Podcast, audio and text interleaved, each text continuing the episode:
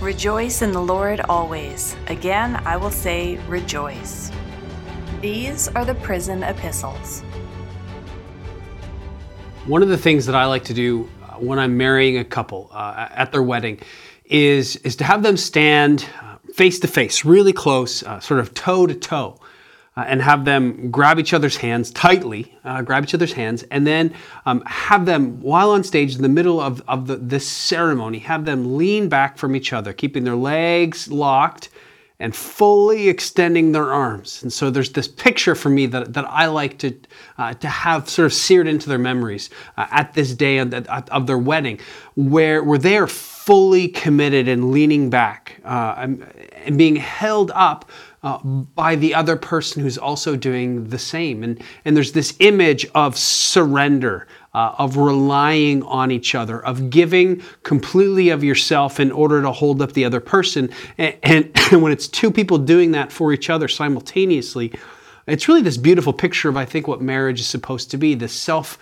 giving love that supports the other. And it's this mutual, this mutual holding each other up. Um, over the last two weeks, uh, we've really been, been looking at the foundations of our identity here in Ephesians.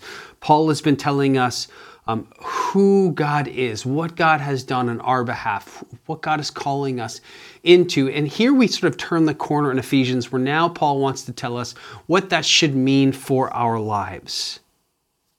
What it, that we have this foundation, this theological foundation for our identity. But now, what is the practical outworking of this faith? And what does it mean to live this out individually and together? And I think what Paul wants to do here in the rest of Ephesians is give instructions for us as we are linked together. And, and we're going to see that one of the important pieces for Paul is this idea of unity, that there needs to be unity within those who are redeemed, those within the church. This kind of unity picture the bride and, and the groom holding each other up in this self giving, mutual love, this relying on each other. I think for me, that's a picture of, of what true unity and community is supposed to look like. Uh, so we're going to pick up the text here in Ephesians chapter 4, uh, right here in verse 1. Um, I, therefore, a prisoner for the Lord, urge you to walk in a manner worthy of the calling to which you have been called. So, again, because God has done this on our behalf, God goes first. For it is by grace you have been saved through faith, not of your own doing. That's earlier in Ephesians. Here we see because God has done this, now walk accordingly. Uh, with all humility and gentleness, with patience, bearing with one another in love, eager to maintain the unity of the Spirit in the bond of peace. Um, we have a responsibility to live out this calling, not just as individuals. It's not just me and Jesus alone, but as we've seen, God is building us into a temple where there is this need for us to be united eh, eh, together in community. Verse 4 There is one body and one spirit, just as you were called to one hope that belongs to your call, one Lord, one faith, one baptism, one God, and one Father of all, who is over all and through all and in all. But grace was given to each one of us according to the measure of Christ's gift. Uh, so we've got some radical things actually going on here. Paul is acknowledging that in this day in, Phil, in Ephesus, that, uh, that Caesar is not Lord, that Jesus is the one Lord. And that's a radical uh, declaration of, of allegiance and actually treasonous in that day and age to say, no, that Jesus is Lord. And much of the persecution in the early church came from that statement, that this very statement that Paul says that there's one Lord and it's Jesus. And not only that, but there's one God, and it's not Artemis of the Ephesians. And there was a riot in, in Paul's day around that. It's not Artemis of the Ephesians, it's God Himself, it's Jesus. Therefore, it says, When He ascended on high, He led a host of captives and He gave gifts to men. In saying He ascended, what does it mean? But that He also descended into the lower regions of the earth. He who descended is the one who also ascended uh, far above all the earth, that he might fill all things. Uh, now, at first glance, that might seem a little confusing. The language is a little muddied. Um, but there's an, an, allusion here. There's almost a direct quote back into Psalm 68. And it's a psalm uh, about a, a, a victorious king who has been in battle and he's coming back up into uh, the city of Jerusalem. He's coming back on high. He's ascending into the city. And in Psalm 68, the victorious general God's, of God's people has descended into battle and is now ascending back up to the city. And there's this mighty throng around him, and the gifts are given to him. The, the people surround this mighty general and they pour gifts and praise upon him. Um, but Paul actually twists the quotation a little bit, where he says, He ascended on high. So picture again uh, a general, a, a, victorious king going up into the city. He led a host of captives, right? So, so those he's conquered, he's led them back up into the city, and he gave gifts to men. And so he's flipped it. Instead of gifts were given to him, he gave gifts to us. And so, so there's this allusion to this victorious reign of Jesus who has come down to earth and, and defeated sin and, and death uh, and in the resurrection, he's ascended back up again, but instead of receiving, he then also gives.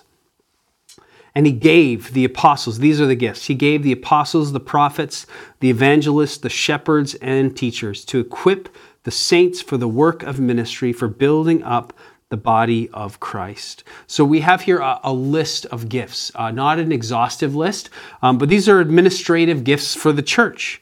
Uh, we have uh, sort of uh, of the running of, of, the running of the church itself but really we see here the, these gifts these administrative gifts are not about running a, an organization. They are about equipping people about the, there are certain roles like teacher uh, apostle preacher that these are gifts that have been given to people for the building up of the body uh, until we all attain to the unity of the faith and the knowledge of the Son of God, to mature manhood, to the measure of the stature of the fullness of Christ, so that we may no longer be children tossed uh, to and fro by the waves and carried about by every wind of doctrine, by human cunning, by craftiness, and deceitful schemes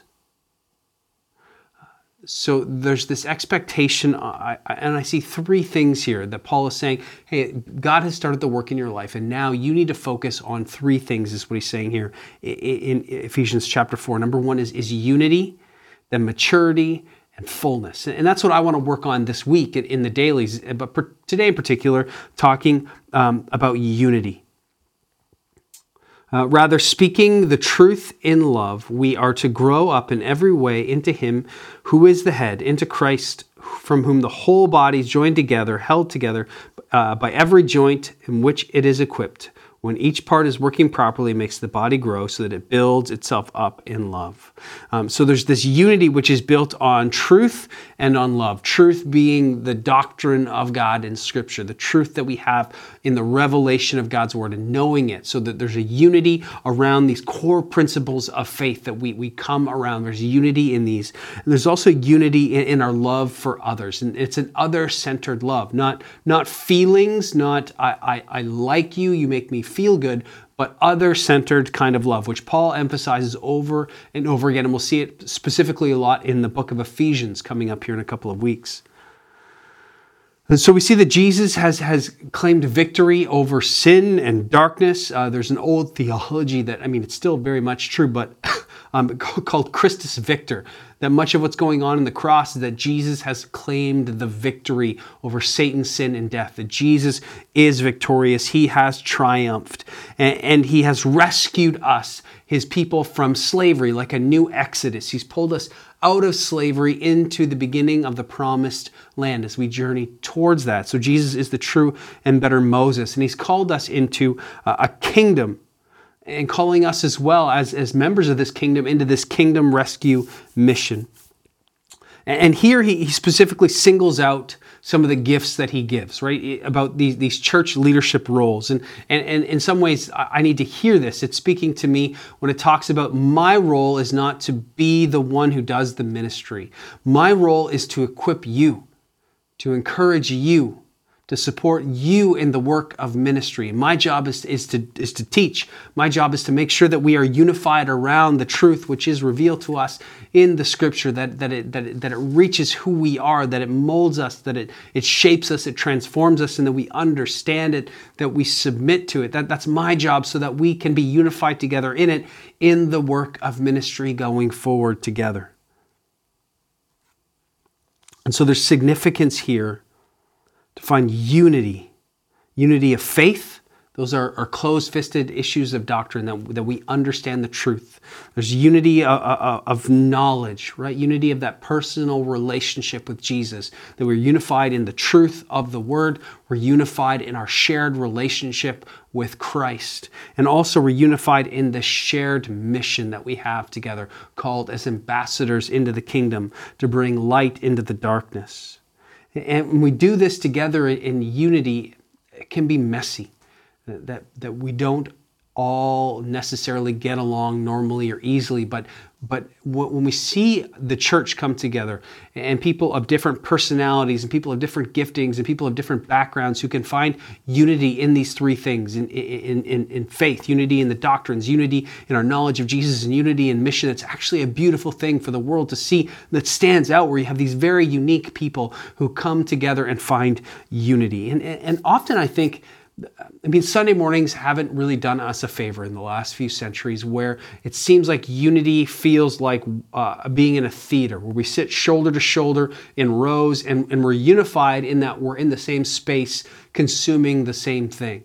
Um, but that's not really the unity that Paul is talking about. It's not a shoulder to shoulder sitting in rows, um, kind of a unity where we just sort of tolerate each other from a distance and I don't need to associate with those who I have a hard time with.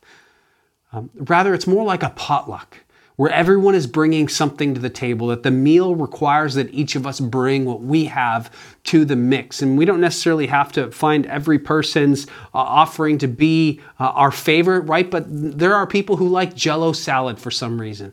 And so the person who brings jello salad to the table, that's vitally important, even, even if it's not as important for me. And we find unity in that common shared mission. And I think uh, the important piece for us is that it's, it's unity and participation and not unity as, as spectators. And there's something glorious and important about this. And um, so the challenge today, as we as we think about this call to unity, unity around uh, the, the, the knowledge of our faith, around doctrine, the, the knowledge of Jesus Himself, and and also the knowledge of that we have this shared mission as we we gather together in unity around those things. It's also why house church is so important, where we can actually exercise our individual gifts and and, and be connected to each other in this sort of uh, self-giving, unified way. Go, go back to the illustration of a couple in marriage who are giving each other for the other because each needs the other to hold them up. That's the kind of unity that we need in our house church. It's not, not uniformity where everyone thinks the same and everyone agrees uh, on everything in life, but, but this unity around these core things because we need each other. We need each other's gifts as we try and tackle this together. And so uh, today, my challenge for you is if there is someone uh, in your life that just they, that maybe they grate on you like a cheese grater.